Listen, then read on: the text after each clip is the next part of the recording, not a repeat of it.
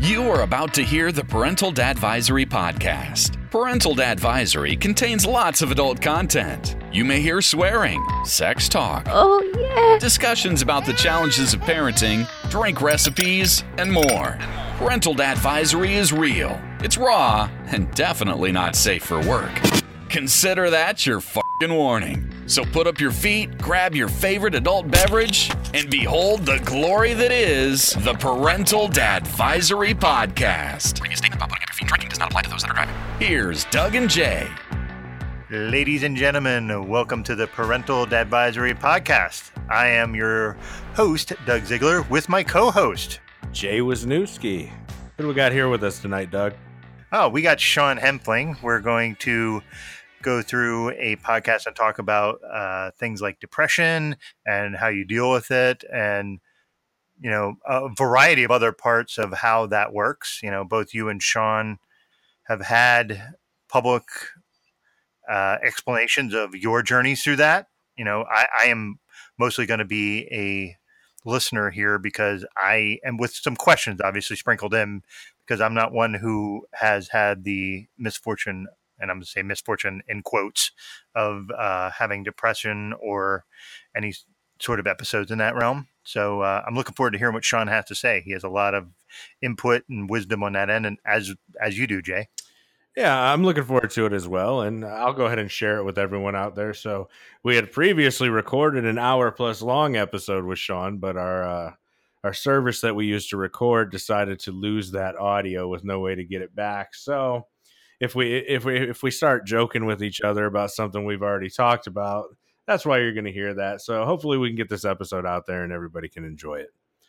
Absolutely. So, um, Sean, um, why don't you give us a little bit about who you are and what you do, and you know what your message is? Uh, okay. Um, well, I do things. Um, Do you drink and do things? I well, I drink frequently and do things. I found that alcohol makes most things better. Um, no, I uh, at the moment I'm a professional photographer and a student uh, getting my second master's degree. Uh, this one in social work. Um, I've done some freelance writing and I've written extensively about uh, my own mental health and then uh, as a mental health advocate. Um, and done some volunteering, uh, sitting on suicide prevention task forces and advisory boards, that kind of thing. and I found the strength to talk about my my battles with uh, depression, anxiety, and, and, binge eating disorder, um, starting in about 2014 uh, when I started writing for the Good Men Project, and uh, just culminated most recently with my first public speaking appearance um, as a, a speaker for This Is My Brave in their Philadelphia show, and that was that was a powerful experience. Uh, it was inspiring um, because of all the other the, the speakers that I shared the stage with, and because 250 people came out to to listen to us. Uh, it was it was a really really incredible experience. I, it, I find it difficult to put into words. Could you possibly explain what This Is My Brave to folks that might not be aware of it, please? Sure. Uh, this is My Brave is uh, a charitable organization started in 2012, I believe it is, uh, by Jennifer Marshall and her co-founder, who, of course, I can't remember her name, but she passed away in 2017. The co-founder, not Jennifer Marshall.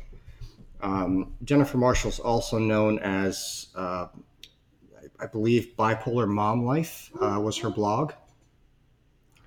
Uh, and This Is My Brave became a, a, charitable organization that promotes shows now all over the country and um, in other parts of the world as well, where people can get up and actually speak about their personal experiences with mental illness, whether it's anxiety, binge eating disorder, substance abuse, uh, depression, bipolar disorder. Um, it has been, I think they did their 40, I think Philadelphia was their 40 fifth show, uh, and they've done a couple in Australia with uh, certainly more slated um, uh, in other parts of the world as well. Um, and uh, they, of course, they have a speakers bureau now. Uh, after last season, season's show, they shows, they they started that, um, and they've they've done some pretty cool things. Uh, Jennifer Marshall herself, for having helped uh, the This Is My Brave organization grow, has received quite a few uh, mental health adv- advocacy awards this past year, and the more This Is My Brave grows, the more powerful uh, it, it, becomes, and you can you can catch quite a few of their their speakers on YouTube, of course, their YouTube channel. Um, but listening to their stories is, um,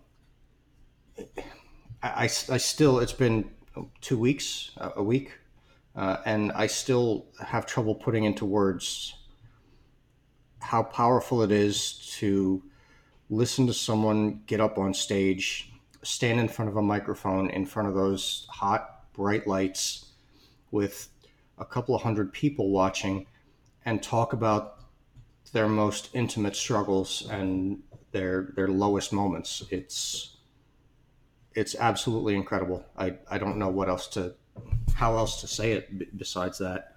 Um, but this is my brave um, they do these shows all over the country. Um, Philadelphia has a few more coming up, um, where some of my castmates are are going to be producing.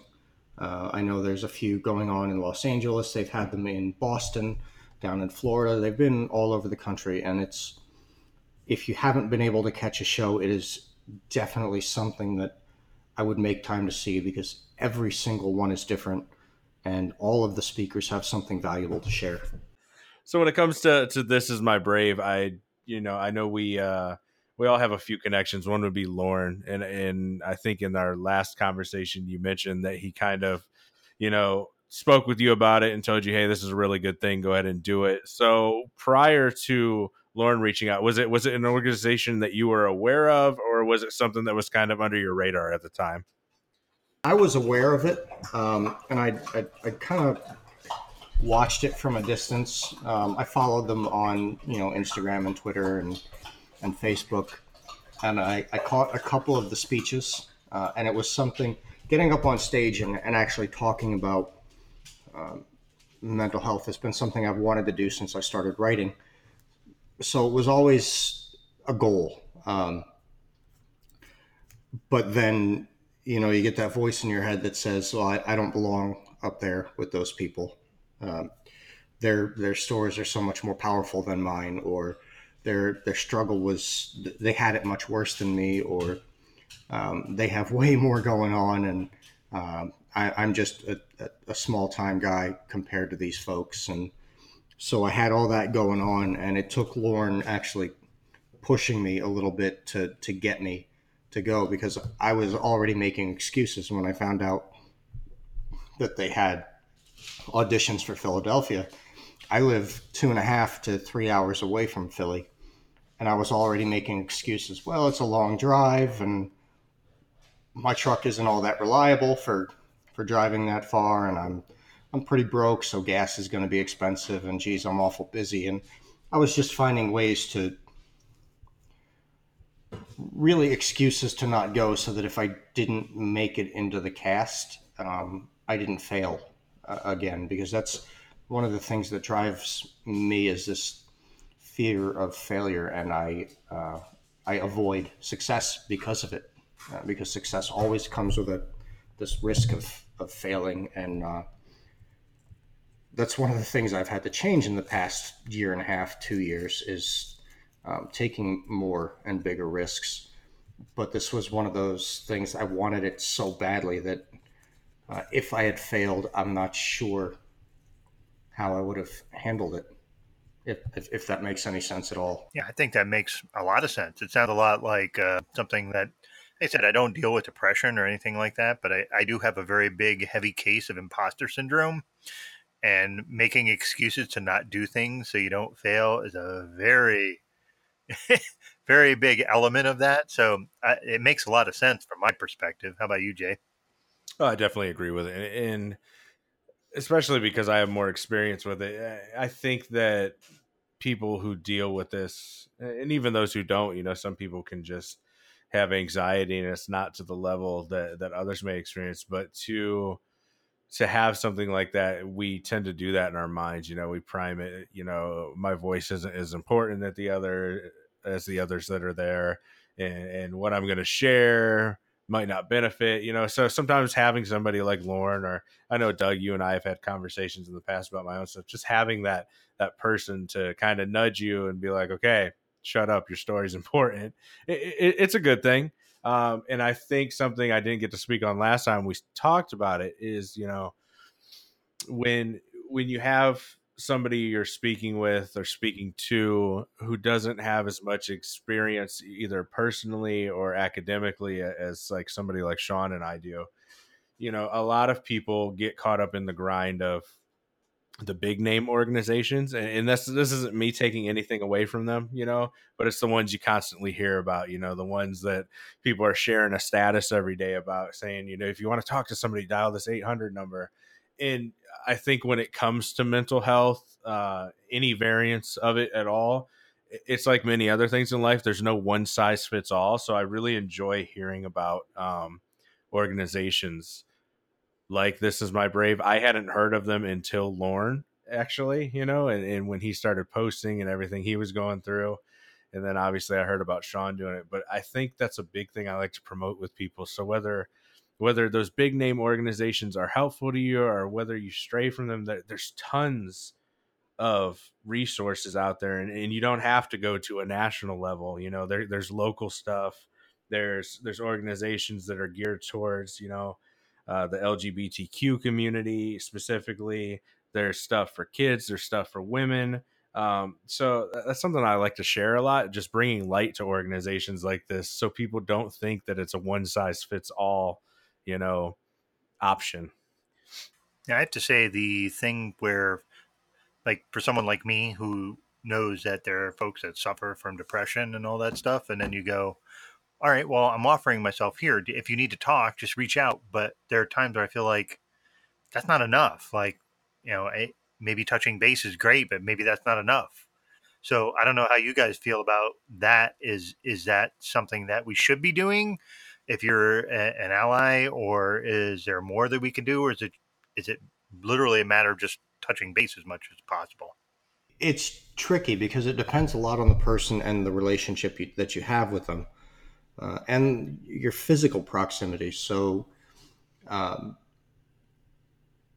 in a lot of cases, you know, we have these uh, internet relationships where people are uh, hundreds or thousands of miles apart and calling them and saying, Hey, I'm coming over and we're going bowling tonight, or we're going to go out and hit some golf balls or something. It, it's not a reasonable expectation. Um, so a check-in may be all that you can do. Uh, on the other hand, if it's somebody who's you know 10 minutes away and you call and they say, yeah, no, I'm, I'm fine. I'm just tired. And you know something is wrong. It's sometimes almost better to, to push a little bit more and, and get us out of the house and, or apartment or cave. Um, if you're like me and want to be antisocial and don't really like people, uh, whatever, just to get us out and sort of break the cycle of depression because it very much is uh, cyclic. You know, we, we get into, I call them thought loops, um, where we we try to think our way out, and because we can't think our way out, we think there's more wrong with us because it's all in my head obviously it's all in my head. I have depression, so why can't I just stop? And it just gets worse and worse and worse, and it becomes like a like a whirlpool. You're just circling the drain, um, and sometimes having someone not really give you that choice. Hey, we're, we are going out. We are going to a movie or whatever. Um, can help interrupt that cycle. Um, but again, it's it's a proximity issue where sometimes that's not a possibility. So the most you can do is hope to draw them into a conversation or at least get them to talk about what's going on. Um, Jay, what are your thoughts? Uh, I'd say I'm mostly there with you on that one. So, uh, just in addition to my anxiety and depression, I I'm just a natural introvert as it is, which is hilarious because I do things like uh, write blogs and record podcasts, but you know, like actual face to face contact, uh, I I'm just a total introvert. My wife recognizes it, so does my family. Um, so I, I like you brought up, I kind of have that fine line. So if it's somebody that I genuinely enjoy time with, so like if if Doug were to be in town and not busy with work and something were going on, he's like, we're going out for a beer, that's fine. Um, if it's somebody like I, I'm not as acquainted with, but I consider, like you said, like an internet friend, I'm fine with you reaching out and saying, Hey, I've noticed over the last couple days, maybe you're not posting as much, or maybe what you're posting, you just seem down. Um, so yeah, there's different levels and lines that and boundaries that I specifically have. But I, again, that's not one size fits all for everybody. So you're to know your friends, your family members better than you know me. So, I mean, when in doubt, reach out, so to speak. Um, one thing I did like since our last conversation is, you know, I saw a lot of awareness being brought up as much as I hate when people only talk about, uh, you know, mental illness or, or depression, anxiety, bipolar. As much as I hate when people the real drive lately in society is when it's a celebrity. Um, but you know, Anthony Bourdain, when he passed away, a lot of people instead of just posting the 800 numbers, you know, a lot of people started saying that, you know, because they said there's that that old time thought of, oh, if there's anything wrong, feel free to call me 24 seven. And again, not that there's anything wrong with that, but what are we doing as humans to interact with people? And not even just people we know who who may be suffering you know just that genuine human connection out there. Um, how hard is it to send a text or pick up your phone and call somebody and say hey you know you were on my mind. How are things going so uh, that was something that i saw kind of take more of a lead uh, since his passing versus other celebrities but yeah for me um, i'm the same way you know get me get me out of the house, get me out of the slump, whatever I'm in at the time. Uh, and then there's other times where where people can actually read me well and see that it's almost too much for me. So like I know I had uh, a time at the last dad 2.0 where I had a day where I was like I don't want to fucking be around people. I was depressed, I was anxious, and as much as I was having fun, it, it was like I was on both sides of you know the mag the magnet there, north and south. Like I wanted to have fun, but I just wanted to go back to my room and sleep the fucking day away. Um, and, and like a lot of people caught on to that. So I think if you do, you know, just do what you can, have those conversations, and, then you know go from there. Because a lot of type, times, most of the people like me, or I'm assuming people like you, Sean, well, actually, once we're out of that, you know, situation, we will talk it out. So. Yeah, I, I think that um, self awareness has a has a big role to play there as well. You know, we uh, we're fortunate uh, that we talk about it and we we expose ourselves to other people who talk about it.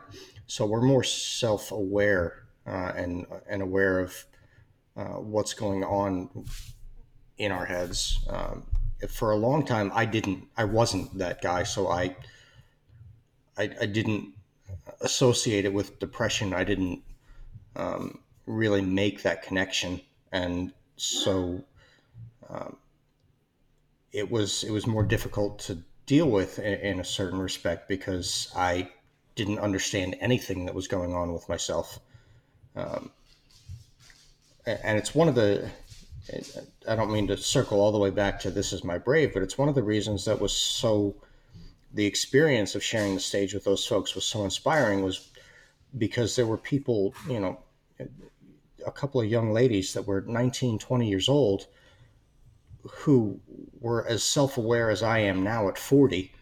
Uh, and when I was 19, I mean, there wasn't much I cared about other than how I was going to score some beer and whatever else I could get my hands on or trouble I could get into while I was away at school. And these people are standing on stage in front of a few hundred people uh, talking about their anxiety and, and depression and suicide attempt. And uh, it really blew me away, and it's one of the things that gives me hope for the generation coming up. Is is that uh, their self awareness is higher, so if they understand what's going on in their heads, they can help break those cycles a little bit more easily than than you know I was able to when I I had no idea what I was going through and what was going on. I just figured I needed to put my head down and and plow through it and hope that it got better um, and not worse, which made it worse. Uh, so yeah, it's uh, because the experience is different for everyone. It, it's it's really hard to to put into words what it can be like. I mean, there's generalizations we can draw, um, but even those you, will catch similarities. But no one, they're like fingerprints. No one's experience with anxiety or depression or bipolar disorder is is going to be identical, um, and that's part of what makes it so difficult to treat as well. Is you know everybody's different. Yeah, that's definitely true. But I'd be interested to hear what you guys think about the idea of, um, like you were talking about, two young women who are really self-aware at that this is my brave and being able to express their opinions and their beliefs and their feelings and just you know what they're going through. But do you think that has anything to do with the idea that as males, it's a little harder, especially in our generation, to be able to speak to your feelings and not feel like you're being ridiculed for it because you know, I'm a bit older than you guys. I'm I'll be 47 this year and you know there there was a lot of uh, just man up and tough it out and quit being a pussy and all that kind of stuff and you know I, I'm just wondering how that plays into it for you two. Yeah, so I mean, I think something I'll touch on is something we spoke about last time. So um, I don't think the age difference that you, that you bring up, Doug. I, I, I get what you're saying about you know we're we're going towards uh, a generation or a timeline where people are more self aware and are more more willing to talk about things than they were, but I I think that we're still within uh, a generation era, whatever you want to call it, where everybody kind of experienced that. So you know, back when I was first going, I started in middle school, but uh, like same kind of stuff there. Even though I was only a kid, it was one of those man up. You're not supposed to have these feelings when you're crying or suicidal. Go lock yourself away in the room. And that followed me all the way into adulthood. So through high school, college, and then when I was in the military. And you know that that's a big no no. You you don't talk to anybody in the military. At least at the time that I was in, you don't talk about it. You man up. You drink water. You drive on. So I mean, there was a good what from the age of like 12 until my early to mid 20s that that time frame that that was the mindset I had like I knew that something was wrong but it was one of those am I really depressed or am I just different and I like I didn't even try to find resources and it wasn't really until um maybe right around when my first child came about. So Joshua, like, it was when I was like, okay, I, I, have to figure this out and I have to do something differently because, um, you know, I had basically planned through what I was going to do uh, when it came to suicide, and because my wife isn't somebody who understands depression or anxiety or anything else. She, it's not that she doesn't want to understand. She's just one of those people. She doesn't tell you to man up. She just doesn't get why somebody can't be happy. Like you can be depressed one day. Why do you have to have depression? So it was at that time when I was like, okay, I have to figure this out. Have to talk to people. And then, you know, once really helping myself, which I'm not saying I'm magically 100% better because none of us are, it's a day by day thing. But then it went into, okay, so I'm a little bit more solid. I want to advocate for this. And when I started doing the research, you know, the, the, the, numbers were sickening, whether you want to talk about just the numbers of boys and men, or if you want to break it down to college students, you know. Um, we talked about it last time with you, Sean. We're at a time where our college students are entering college and they're the most medicated they've ever been, specifically for mental health issues or concerns and it it stems from that long time belief that we now know is wrong that people were prescribing things just because it was a, they thought it was a chemical imbalance and that would fix it and uh, so I, I, think that's where I took it with me. You know, once I got past that whole toxic masculinity viewpoint of big boys don't cry, you know, drink water, drive on, and I help myself. Like it, it really helps you to dive down in and, and look at what's going on outside of your own bubble. What do you think, Sean? Yeah, it's. uh you know, it doesn't matter whether our parents um, told us it was okay to cry. Um, the, the analogy I use is how how many times do you remember seeing your dad cry? Uh, or how many times can you remember seeing a, a, male role model in your life unabashedly happy or joyful? Um, doesn't matter that they told you it was okay; they never showed you it was okay. Um, and so we we went into uh, these mental health issues with the idea that it was a a, a chemical imbalance in our brain, uh, and like you said, it we just medicated it away, and that was a we love simple solutions to complex problems. Um, and the the myth of the, the chemical imbalance as a reason for depression or anxiety makes a complex problem into a simple solution. Oh yeah, you just take this SSRI, you know, take your um, take your uh, Abilify, and everything will be just fine. And then we we realize that that's that's not exactly how it works. It's not even remotely how it works and we have to start looking at our lives and the way we live them and society as a whole because we don't live in bubbles. Um, you know, we can't we can't always just make wholesale changes so that we we can be happier because we have to look at the way everything else operates and each system that interacts with each greater system and we, we go from these micro levels to the, these macro levels with all these interactions, and it becomes much, much more complicated.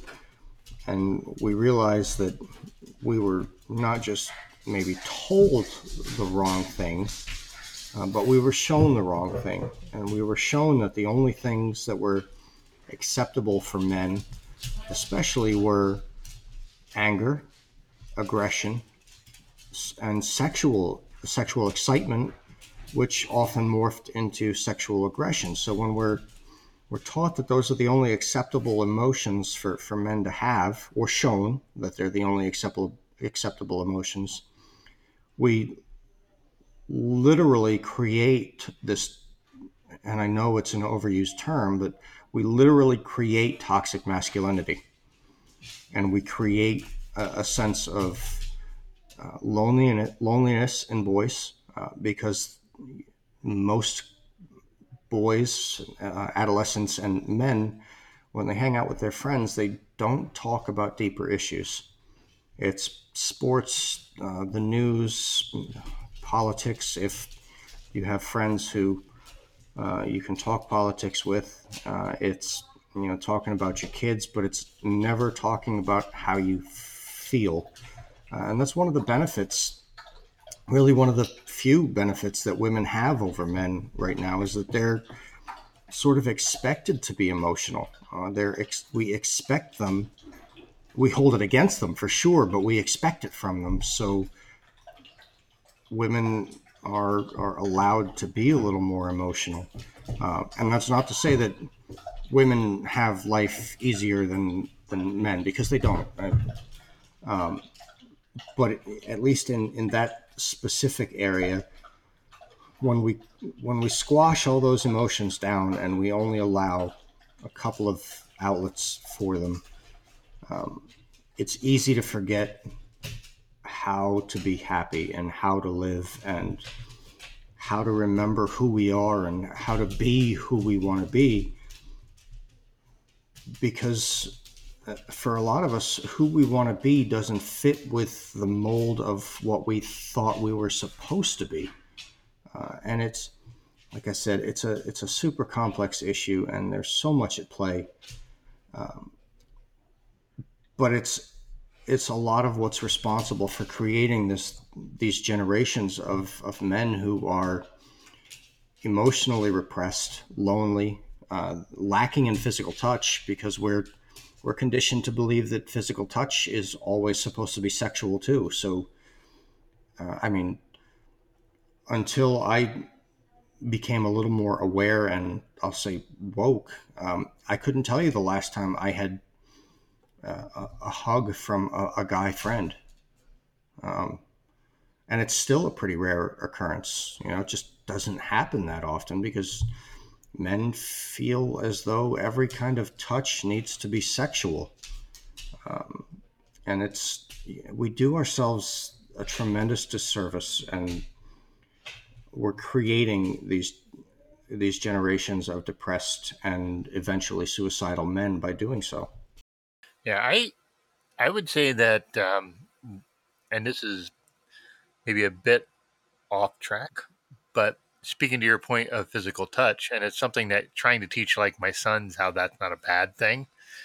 Um, you know, it like I still hug and kiss them. They're they're 13 and 11, and I mean they give me a kiss on the lips and they hug me, and I know like I wrote an article. Uh, I don't know three four years ago for Good Men Project where I said that I kiss my sons, and the amount of vitriol I got from that from people about how they said, "How dare you do that to your kid?" And I'm like, "They're my sons. Like I'm hugging and kissing them. They're I'm showing them that I love them."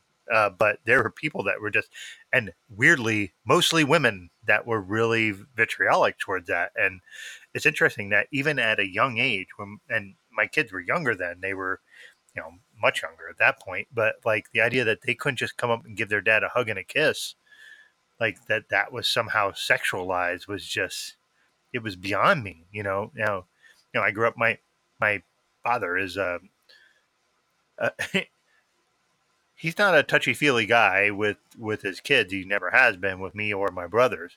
That doesn't mean he didn't love us. It was just different. But for me i'm very touchy feely in how i express my love. So like me giving my sons a big hug and a kiss on the lips even now is not a sexual thing. It's just me showing you, hey, guess what? I love you, and I'm going to show it this way. But you know, if they ever came to say, Dad, I don't really like that. I'm not comfortable doing that. Then that goes to consent, and that's something that we also need to teach our sons and all that sort of thing. And that goes a bit off tangent, but the idea is just that being able to physically touch your kids or like you said or another man and just be like hey man give me a hug i, I miss you there's nothing wrong with that, but a lot of us have been taught from a young age that that is inherently wrong because you don't show affection that way unless you're trying to make a sexual conquest and and that's just such a wrong way to view things and I'm really hoping that like this next generation comes up and sees how wrong that is and that it's not not the way you need to function. You can show affection and it can be to anybody as long as you care about them.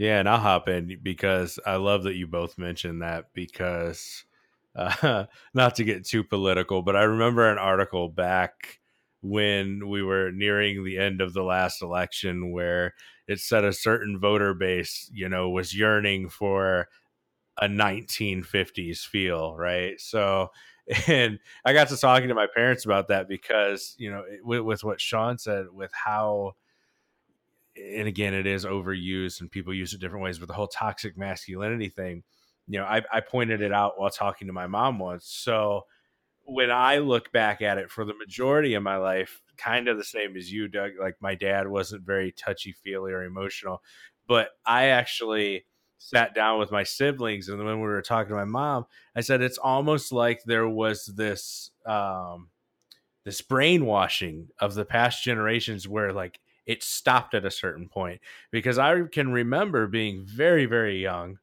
and, uh, you know, dad would get home from work. I'd sit on his lap, watch Star Trek The Next Generation. anytime he'd take a sip from his coffee mug, I was taking a sip from whatever I had. And I can remember him hugging me and kissing me on the lips. Again, nothing sexual, just what a parent would do. But there's like this hard line age, maybe around like double digits, where you go from nine to 10, where that stopped. And it didn't just stop for my brothers and myself, it stopped for all the kids. It was one of those, you know, you're no longer sitting on laps, you're no longer getting hugs or kisses. Like that was it. I, I think at the most we'd get a handshake, you know? And then in having discussions with him as I've grown up, you know, he had the same thing with his dad. And it was very hard for him to come to terms with because he said, you know, I can't say that my dad was the greatest dad. This is him saying that. But then all of a sudden, as he aged and the ideas of what a real man should be changed, suddenly he was a fantastic grandfather to his grandchildren.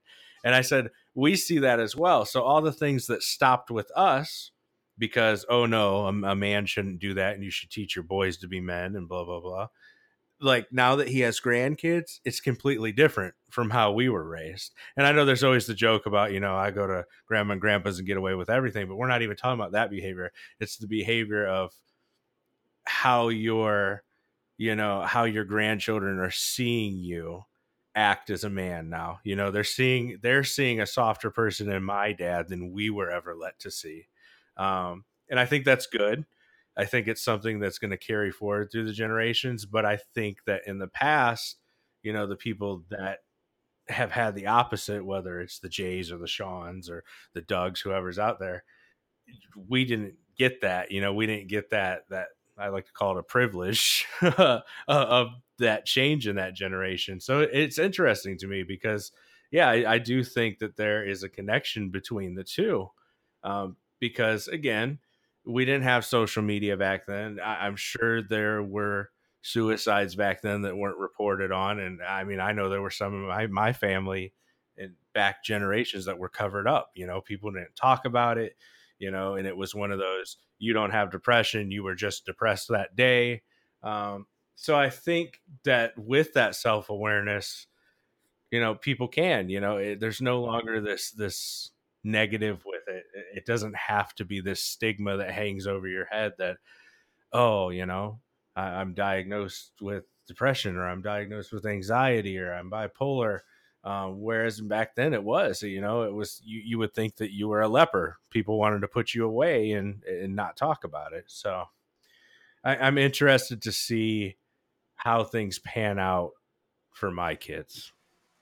Well, I will speak from the perspective of just my kids who are in their teens and one preteen, and just the way they perceive things and how they just go, well, that's just some something somebody's dealing with, and they need help.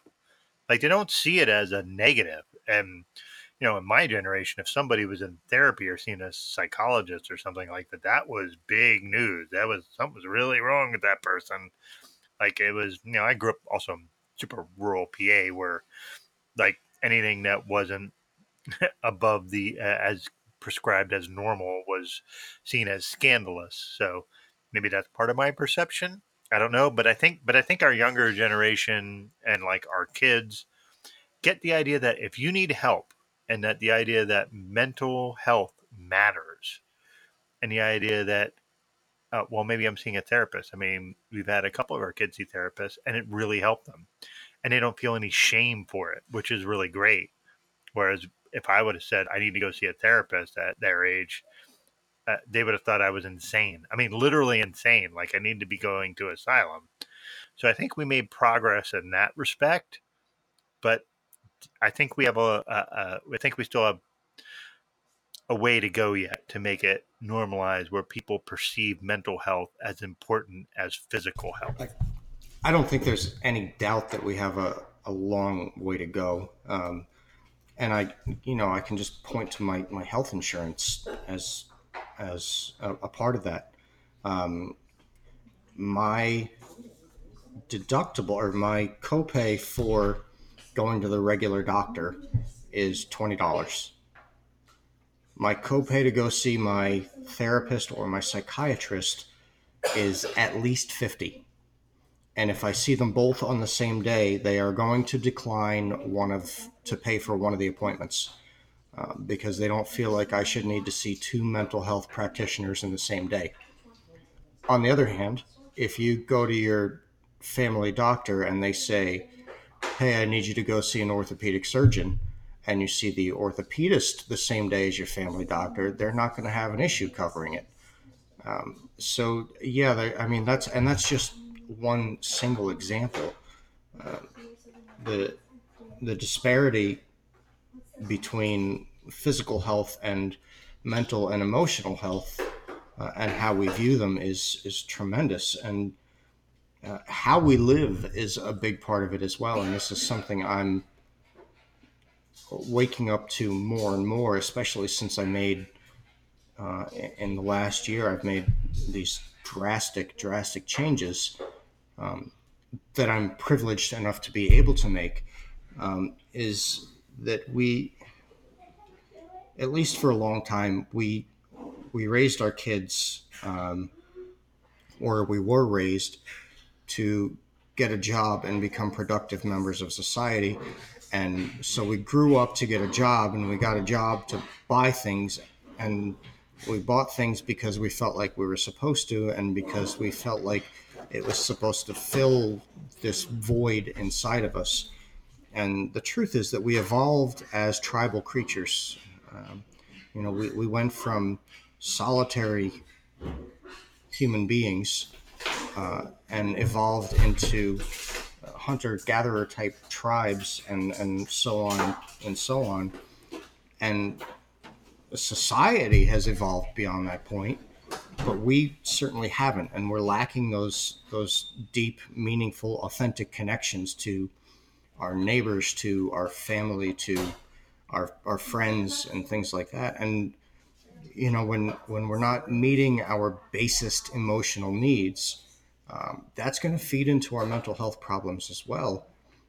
Uh, and I know people who they buy things to try to fill the void um, they won't really talk about it or admit to it because they still view mental health and mental illness as something other people deal with. It's fine for them, but it's not something I have or it.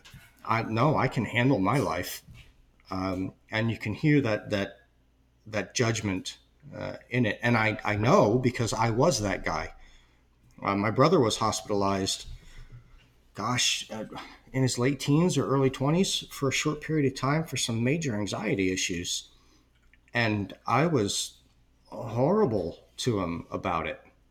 Um, oh, he just can't handle it. You know, he, he grew up being a, a mama's boy and, uh, you know, he got his first taste of real life and he caved. And uh, I, I was awful, especially since I was dealing with my own terrible, terrible issues. Um, but because somehow I wasn't getting help for them and he needed help, he was somehow not as good as me. Um, and that's, I mean, again, I was in one of those rural, white, traditional communities as well, and it wasn't talked about. We had a a teacher in when I was in elementary school die by suicide uh, and he was he was a friend of mine's dad, and the community was um, the whole community turned out for his funeral, and the whispers were how awful and how selfish and and that's still an echo we hear today. I mean, even uh, as recently as, as Anthony Bourdain's suicide was there's a lot less of it, but all you had to do was go to Twitter, or heaven forbid you decided to go to the bowels of the internet and visit Reddit. Um, it was how selfish and awful and you know what a terrible person it must be to, to, to do that and inflict that on their family and I think we talked about it in our last podcast. There are people we'll reach, and there are people we won't. Um, and if we focus our energy on the people we can reach and grow that number, eventually we'll crowd out the people we can't. Yeah, I that's something that when you're talking about uh, Anthony Bourdain and also Kate Spade was another person because Kate Spade was wildly successful and just she had her own demons and unfortunately took her own life and, and you know I'm I'm not one who's a fashionista for obviously but with Bourdain what what I think that I really took from him and although I was not a giant fan of his what I really liked about him was his was his zest for going and, and exploring food as a means to connect with people, especially like his whole thing was like, here's the common food of this this culture. Here's how I can use that to connect to people. And you go and you say, Man, that's that's really how I want to live. And that guy talked multiple times and over and over again about his struggles with depression and suicidal thoughts. And, you know, you thought yeah, I, I thought that okay, well maybe he has a handle on it now. He's got help, he's got family, he's got a daughter. So you want to think as someone outside of the outside of having depression, just going, well, he has all these things going for him. Why is that not a why? Why would he do that? You know, and I admit to uh, initially going, well, that sucks. Like, why did he do that? But again, I'm not him. I don't have his experience. I don't have what he's going through. I don't don't know what drove him to the point where he just thought the only way out and the only logical thing to do would just end his life. So, you know, somebody like that to me and and like Jay said, there's there's thousands of people who commit suicide every day and we don't talk about them because they're not famous. And, you know, the with people who are famous, you can go, well, at least they're shedding light on something that is a bigger issue. So, how do you guys address the idea that there are folks who commit suicide who are famous? And do you think that is good for the discussion, or do you think that that is detrimental to it? Uh, if you don't mind, I'm going to step in this one real quick, Sean. yeah, by all means, it's your your show, man. um, so, and specifically with what you just kind of dove into there, Doug. So, eh, we talked about it last time, and I like to equate it to other things in life that we come across. That there is still this this idea or misunderstanding that leads to victim shaming, so to speak. Um, and what I mean by that, and again, we see it on every level, but because the celebrities are so front and center, you tend to hear it more when people are discussing uh, their passing. And what I mean by that is, again, you look at Anthony Bourdain and people say, well, you know, he was a, a best-selling author and he got to travel the world and eat whatever he wanted and have expensive cars and blah blah blah. And then you look at the Chester Benningtons with well, 36 hours prior, there's a video of him and he was so happy and he's rich and his band has been going for 20 years. Same thing with Robin Williams, we heard, you know. Um, and, and that leads to the normal people because you'll hear it, you'll hear it everywhere, whether you hear of a friend passing or an acquaintance or somebody's third cousin removed.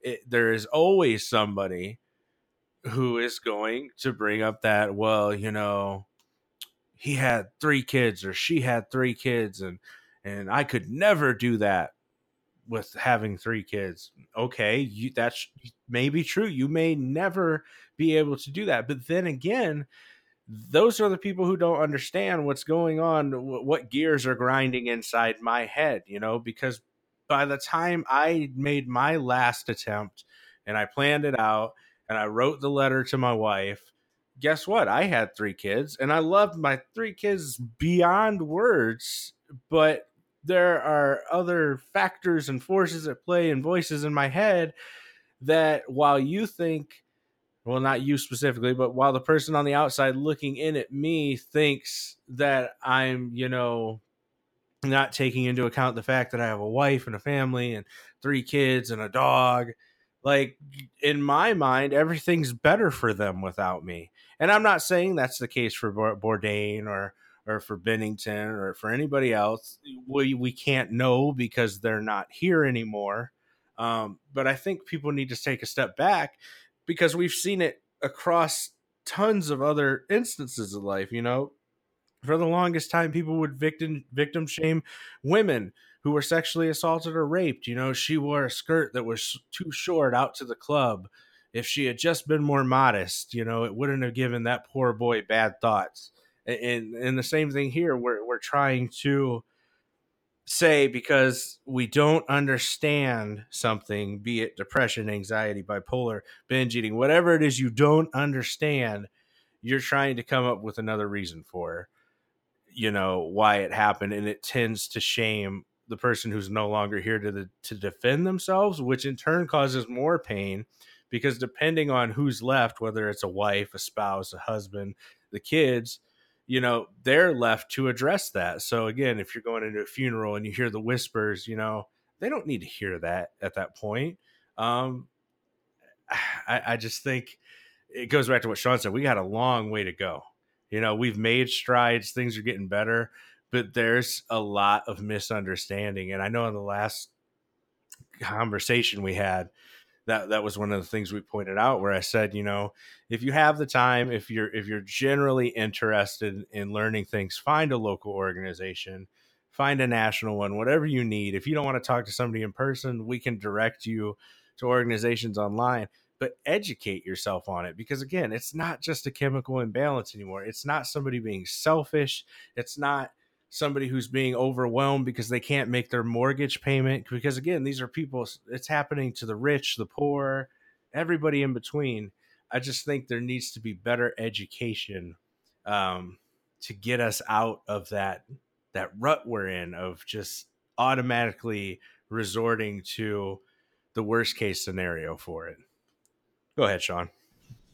I i definitely agree. I mean with me it was um, you know there were there were two things going on uh, at, at, least two but the the two loudest voices were i'm, I'm tired of this pain all the time.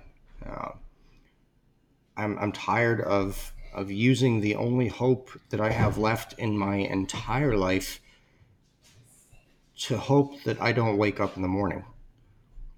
Um, and and that's the way it was. Every night i went to bed hoping that i just didn't wake up in the morning and the other part was the absolute belief that everyone in my life would be better off if I just wasn't there.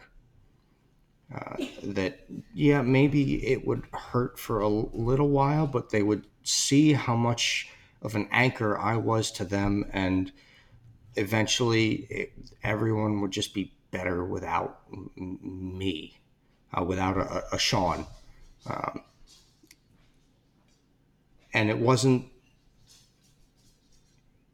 it wasn't a, a vanity kind of thing. It, it was an absolute belief, as much as, as some people believe in Judaism or Christianity or or uh, any one of the other thousand religions that there are. That, that was how strong my that belief was for me.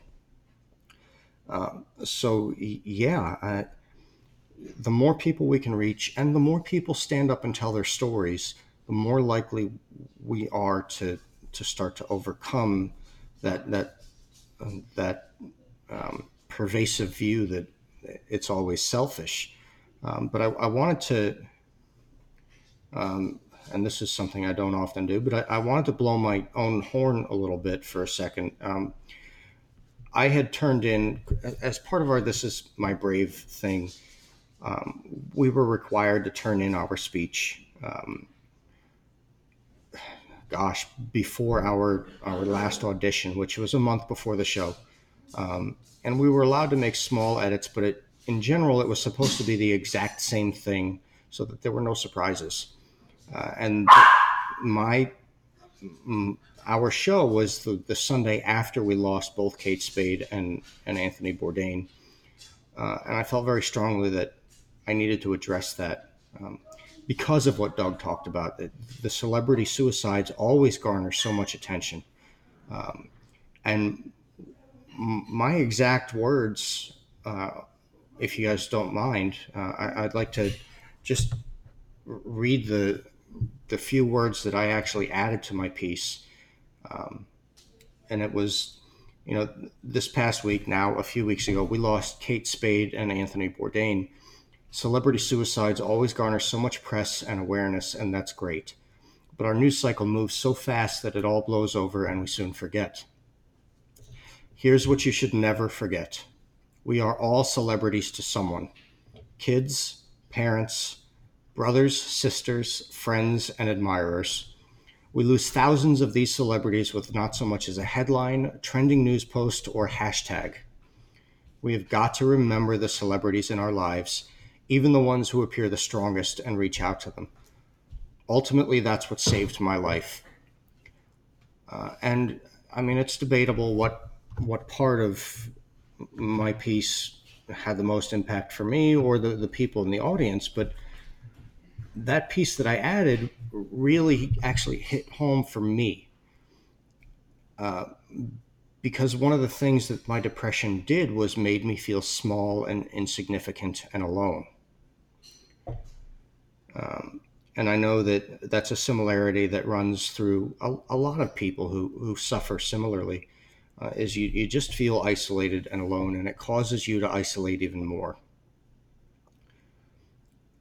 and I had never really thought of myself as a celebrity to to someone, uh, and and I didn't until I spoke those words, standing in front of all those people, and I thought, oh my gosh, I'm such a hypocrite. Um, but then I started to believe it, and I, I started to think about the people that I've reached either through writing or through just a kind word uh, and how we can all have that impact on someone. Um, so yeah, Doug. Uh, I mean, the celebrity suicides, the attention they garner is fantastic, um, but it, it, blows over quickly. I mean, even Anthony Bourdain is out of the news already, and he was huge. Um, it is important to remember that uh, thousands, um, of people are gone uh, without so much as a, a, a gasp or, or a pause that um, hits our social media streams or um, local news, and that's that's really what we we want to try to try to look at uh, and and try to overcome. Is it it shouldn't just be big news when the Kate Spades and Avicii's and Chester Benningtons go. It should be big news when you know, Uncle Bob, who was a, a, a Navy SEAL and a uh, you know a construction worker for for 30 years, uh, goes. It's everyone. Everyone is a celebrity to someone, uh, and that's that's what to me that's what's important to remember. so you know back to one recognizing everybody and two having a responsibility in how we discuss it and how we go about understanding it is huge. Um, I saw an interview, and I, I, I bring up Chester Bennington a lot because musically that was one of my idols, eh, eh, the whole band in general. But so his uh, his bandmate did an interview recently it, because Chester's wife has really kind of gone into the background. She's involved with a new organization that that provides awareness and support, but she's really not in that spotlight. Um, and Mike actually brought up, you know, because how things are reported. So being a spouse or a family member, it's already hard when you're coming up on the anniversary of, of your spouse's death.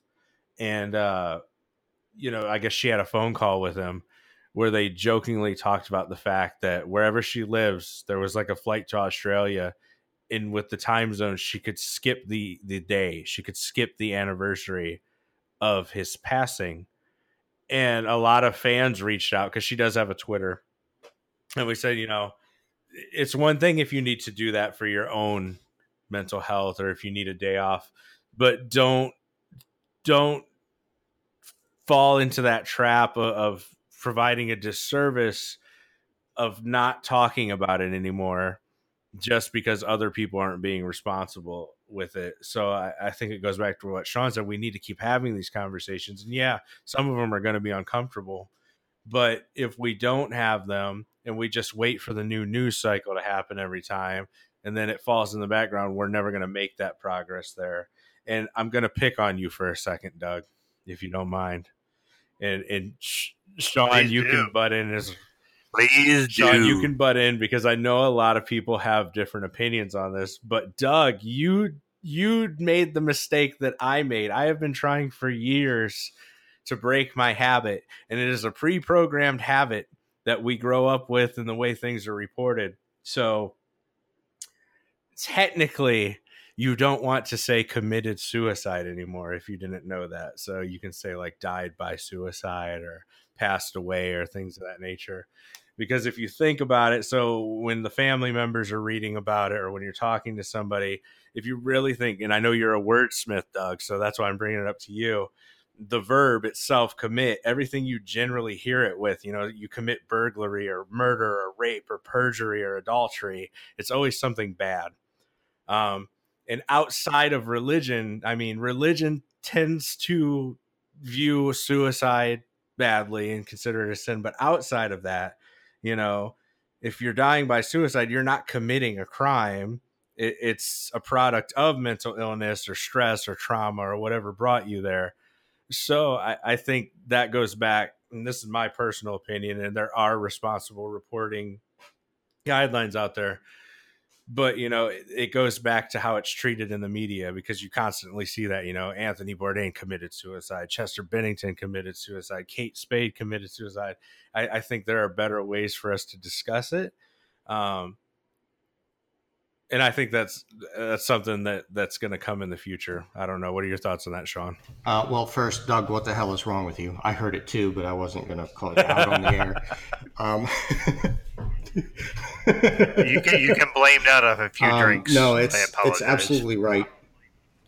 I'll, I'll and, uh, blame it on. it's a few good learning drinks. experience I, I've unless I catch it um, in a in a news post, uh, I try to be pretty nice about about it with people. Hey, look, you're you're essentially criminalizing the act, and it makes it that much more like less likely for people to talk about it. So please don't say committed suicide. Please say died by suicide, um, or ended his own or her own life. Uh, just in the same way that we don't want to talk about successful attempts because that we're making a positive uh, we're making a, a, suicide positive oh yeah they were successful um, so it's uh, you know language is, is tricky and the more i delve into the, the mental health arena and the more research i read and the more i learn uh, and the more i experience the more i realize that every word matters. Uh, and you know I, I don't know about you guys but when, when i was growing up i constantly heard think before you speak. Think before you speak. Think before you speak. Um, and now i tend to slow my speech down a great deal because i do think carefully about every word because even the way i talk to myself the words have power um, I, I've, I've taken to I, I, I, I don't talk about uh, in myself, my internal voice, or to others. I don't talk about mental health and mental illness uh, with aggressive words like war and battle uh, very often uh, because aggression is exhausting. Uh, and you know when you think about it in, in war there are no real winners there are mass casualties on both sides sure one side outlasts the other uh, sometimes. Um, but aggression is exhausting, and mental illness is exhausting enough without adding that aggression. Um, so I, I've tried to change my language, and and it has honestly. I started to turn the corner when I started to change my internal language and the way I talk to myself. Um, I stopped saying that I struggled with it so often. Um, it was just something that I dealt with, and I coped and I redirected my energy, or I, I changed the language, and I and by doing so, I changed how I felt. So, you know, one of the things when I point out please, to people to to please stop saying committed suicide. Well, it's just it's one word. I I hate this PC crap. Um, is often the the response. But words, even a single word in a single sentence, can have tremendous power, uh, and that's you know that's why in the past, not so much now, but in the past, writers were uh, wordsmiths and, and writers were held in such high regard was because we recognized how much power words had, and and now um, words are everywhere, and and we've sort of, in a lot of cases, our subconscious recognizes that power, uh, but our conscious mind just uh, has become numb to it, desensitized to it, if you will. Um, and so I think that we we kind of need a, a, a reawakening to how much how much power we wield when we speak, uh, whether it's to our kids or to our spouses or to our friends or to a group of people staring at us while we stand uncomfortably on stage under those hot lights. Every word has power. Yeah, and I I misspoke there, and I deserve your fucking blasting for real. So, uh, and, and, the thing is, happy fucking Father's Day. And, and it's one of those things where I go, you know what? When I said that, I wasn't even paying attention to it because it's just part of the vernacular, and uh, especially, like I said, I, am going to go generational on it and just say that. And my age is like, well, they committed suicide, and you know, it's not that I think it was a weak way out. I don't. I think people struggle mightily with things. And a lot of it is we don't understand what they are struggling through and how they get to a point where they can not be in that frame of mind. And I don't mean to be dismissive or or talk less of folks who really are struggling with that. And really it is if somebody commits suicide and I'm going to say that right now, but I'm going to change it because it's not a commission. It's something where they die by suicide. They actually can't handle what is going on. And you know what? That is something that is really difficult for them to do. But they're just at a point where they don't believe that their lives matter. Regardless of how successful or how many people love them or how many people don't love them. Literally that doesn't matter. In their mind they they are choosing the best option. And i think going forward we need to understand that like to them that's the best option but we need to find a way to communicate with those folks to see that that isn't the best option and we can help them and you know that's where we kind of circle back to the idea where i said well how do we go and say well just reach out to me well that doesn't always work.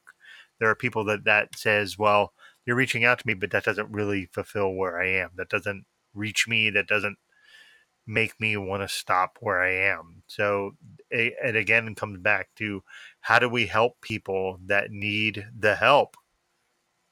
So what we're doing here in our little tiny corner of the world in Centre County um, is we work with media partners uh, like radio stations and newspapers and TV stations um, to put out PSAs and things like that. But we also fight hard to get into schools to talk about it um, because we're we're taking the long view. And, and I say we, I, I joined this bandwagon late as far as this county goes. Um, most of the work had been done by a, a select few people, uh, but we take the long view uh, that we're not going to. A lot of the people in, you know, our generation, uh, guys, um, are already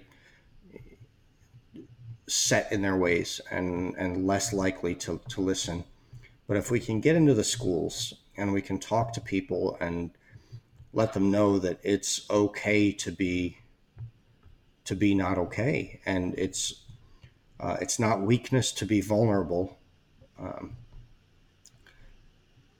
then on, on a longitudinal and on a long-term scale we're going to make improvements. Um, in the short term, it's a lot harder because you do have people that, gosh, you know, I, I think about um, rural communities like where I'm from and, and where I live right now. Um, they are super hard to reach because their views are still very, very traditional and regressive. Uh, so mental illness to a lot of those folks is still something to, to keep uh, hidden away because it's shameful. It's a it's weakness. Um, whereas to the younger generations, they're they're much more exposed to it and they've seen more of it because it's been on TV and in the media, and their viewpoints are still still malleable, um, and and we're able to to reach them a little bit a little bit more easily. Uh, and I, gosh, it, it, sounds awful, but it's also more cost effective when you're dealing with a, a finite number of dollars that you have for for outreach and and action. Um, and you have to decide, all right, what am I going to do? You know, I have X dollars, uh, and to do everything would take a thousand times X dollars so I need to figure out where I'm going to have the most impact. Uh, and right now, the most impact is with our young people uh, because they're listening. You know, not all of them, but uh, certainly more of them than than are going to listen who are in their 50s or 60s. I, I think. I, I don't. I don't. I don't know. Jay, your thoughts? No, I I think we are, and I think you're correct. So it's that we're at that that struggle point and i think we've mentioned that a few times in this episode and, and prior so you know we're getting more resources we're getting uh, more materials out there and people are becoming more understanding but where you're seeing that isn't necessarily always where it's needed. Um, and that leads to some people you know kind of I don't want to say giving up. They still they still put forth the effort and the good fight, but like some some areas are just getting left behind, and we, and we see that outside of you know mental health and mental illness. We see that with everything from you know early childhood development to family support. And I think that goes back to you know what you mentioned earlier. So I work in healthcare, and it goes beyond the copays and the deductibles. It goes down to how it's run as a business. And there's some people who hate to admit that but but healthcare is a huge business. And, and until we the people figure out a way to reorganize or restructure that like it's always going to be a business. But until we find a way to make it serve us better you're going to keep coming into these problematic areas of you know i have limited resources.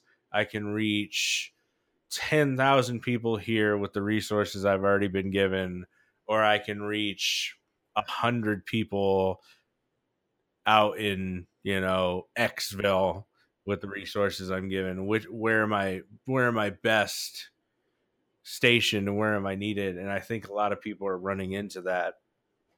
So, you know, I, I, I don't think there is an end all be all answer at this point. You know, back to Doug's question, how do those advocates or how do those allies or potential allies better help or better listen? Um, it, it's it's it's a hard one to answer at this point. Again, so like I said, we Sean and I, people like us, we can give you all the resources we know. But again, that it may not be a one size fits all. It may not be what you're looking for you know maybe it doesn't fit your form of advocacy at which point i just have to say kind of like how we are self-aware and we take responsibility for our mental health well then you're to have to take responsibility for whatever level you want to be active in it um, whether that is reaching out to somebody getting them out of their house you know hanging out with somebody or whether that means going to an event like this is my brave and and supporting people who are talking about it or donating everybody's going to have a different level uh, a level of participation. And beyond that, like I said, until we can really dig into the bigger problems that we're seeing, um, be, with with with how we handle this, you know, county wise, state wise, federally, um, that, that's really the best you can do there. Yeah, I'm not sure we can uh, go more than that on that topic, but yeah, I I get that there is a a lot of work to do, and, and there's a lot of work to do in a lot of realms, and especially this because mental health is such a really huge issue, and it affects more people than I think many realize, and that's something that we need to cope with, and we need to kind of reach and reaching folks who don't believe it's a problem. You know, I, I think that's a well, that's that's a big road to hoe, but it is something we need to do. And uh, I think Sean going by to this is my brave is a way to do that. I think us talking to our family members and having them understand just the way mental health works, especially those who might not think that mental health is a big issue, or those who are a little bit older who, who think that, well, you just tough it out and it'll be fine. And, you know, it, they have to understand that that might not be the way things work.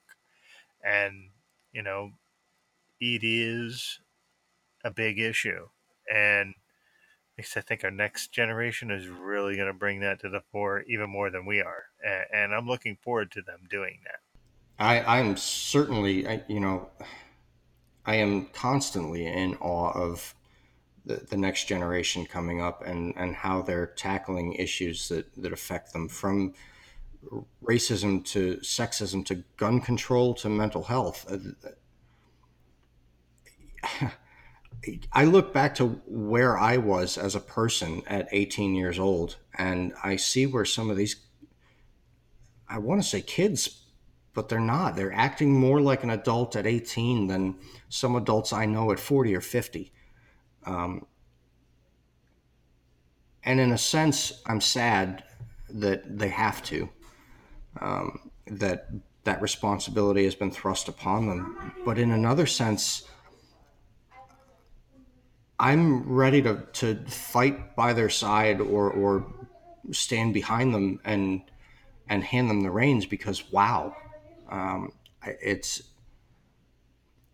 it's just incredible. I, I, I don't know I don't know what else to say. It's it's just a yeah. Well, you look at the folks that are uh, from like the school in Florida that had uh, the uh, the guy who came up with the assault rifle and killed 17 students there, and those kids are 16 and 17 and 18, and they're just like, no, we're not standing for this anymore. And like like you said, Sean, like at 18, I I was worried about what well, where am I going to get my next beer? Where am I going to do you know whatever? And I'm going to do some sort of thing that's irresponsible. And these kids don't see it that way. They just see everything in in, in a way that we don't that just it, it really makes me optimistic. And and that's a hard thing to be with our current administration and with all the things that are going on and with you know i don't know. I i just i want to believe that you know to borrow whitney houston's phrase the children are our future. I'm not going to sing it because i can't sing worth a damn but it is important to see that they have a voice and it's a really valid one. And we should be able to step outside and step away and let them kind of take over because they're going to save us. Uh, well, they need to because we're certainly not doing it ourselves. That's for damn sure.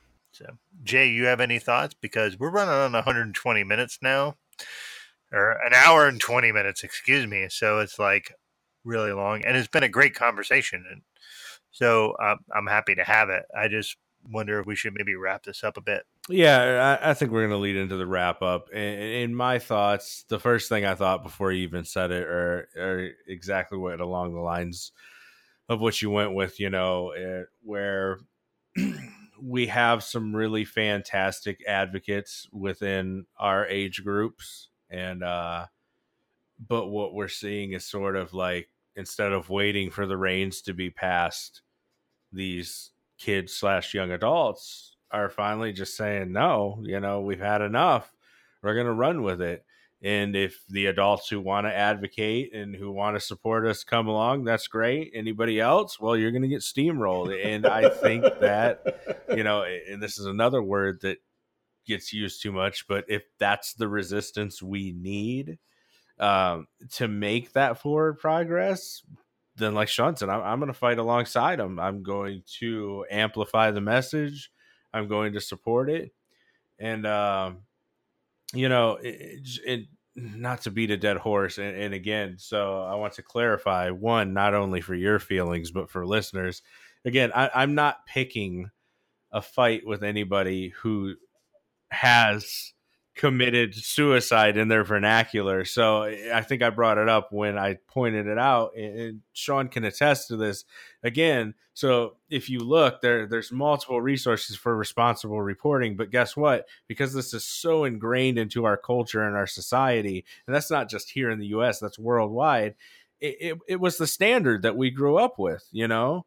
Um, and I think that it's our responsibility. I mean, hell, I I know I slipped up on the last show I said it once, uh, and that's why it was in my head this time. And then you said it, and I was like, ah, shit, we didn't make it all the way through. So it, it's easier for me to say, you know, okay, I understand we grew up with this. We might slip up and say it, but but here's how. Here's how we could better word it. Here's how we can better write about it and I don't want anybody listening to take away that, you know, oh, they're picking on me. I'm not going to listen anymore. I've said that term for years. Hey, I get it. We've all heard that term for years. Uh, but again, you know, you have to look outside of your personal space and your bubble. How how is the way you're discussing these things having an effect on, you know, the families and the friends and the acquaintances? How how can we change that dialogue? Because we're we can put up you know resources until we're we're blue in the face and we can shout it to the world but until we come to some agreement which like you said we're we're seeing this younger generation push out these ideas and these ideals until we can get on that page uh, and better work towards that we're not going to see it take off on any huge level. And and that's where i'll leave it for the end of the show. I think it's a good place to leave it. Sean you have anything to wrap up with um, I'm just going to close with the uh, phone number for the National Suicide Prevention Lifeline. Um, they're trained crisis counselors who go through hundreds of hours of training. Um, and the number is 800 273 8255.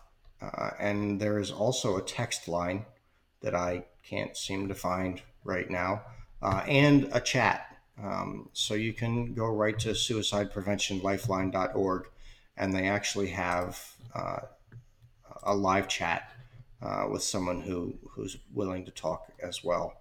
Uh, so there is always someone who is there to listen if you need.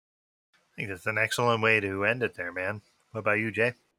Uh, I'm going to piggyback just to get a little more specialized than that. So, if you've never heard of the Trevor Project, uh, I, would love for people to check that out. They specialize in providing crisis intervention and suicide prevention for LGBTQ youth. And you can find them at the trevorproject.org, and they have their own number as well with 24 7 support. It's 866 488 7386. So if you want something that's a little more personalized and you're within that group, um, and you don't want to go to the national level, or if you just want to learn more about them, I highly recommend people check it out. And the one last thing I was going to leave with if you haven't been on our Facebook page lately, go ahead and run over there because I did share Sean's video from This Is My Brave, and that is up. And I would love if everybody could watch that and share it. Yeah, that is a, a really powerful speech. And Sean, you deserve a lot of kudos for going up there and just baring your soul because um, I think we all know how that feels and just being able to stand in front of a bunch of people and most of which you don't know and just being able to tell your story in a very personal way is is really powerful. So I can I am with Jay on that. Just go and look at it, people. Just listen to it, watch it, and just share it if you can because it's, it's an important story. Thank you. Thank you guys very, very much. Yep. And uh, thank you, Sean, for joining us. And uh, this has been a Parental Dad Advisory podcast. So everybody have a good one, as Jay would normally say. I'm borrowing that from him. have a good one, everyone. You've been listening to the Parental Dad Advisory podcast. If you haven't done it already, be sure and subscribe so you don't miss an episode. Want to get social with Doug and Jay? Check out parentaldadvisory.com for direct links to everywhere they are online, including Facebook, Instagram, Twitter, and YouTube. One last thing. If you enjoyed the Parental Advisory podcast, give it a positive review and tell all your friends about it.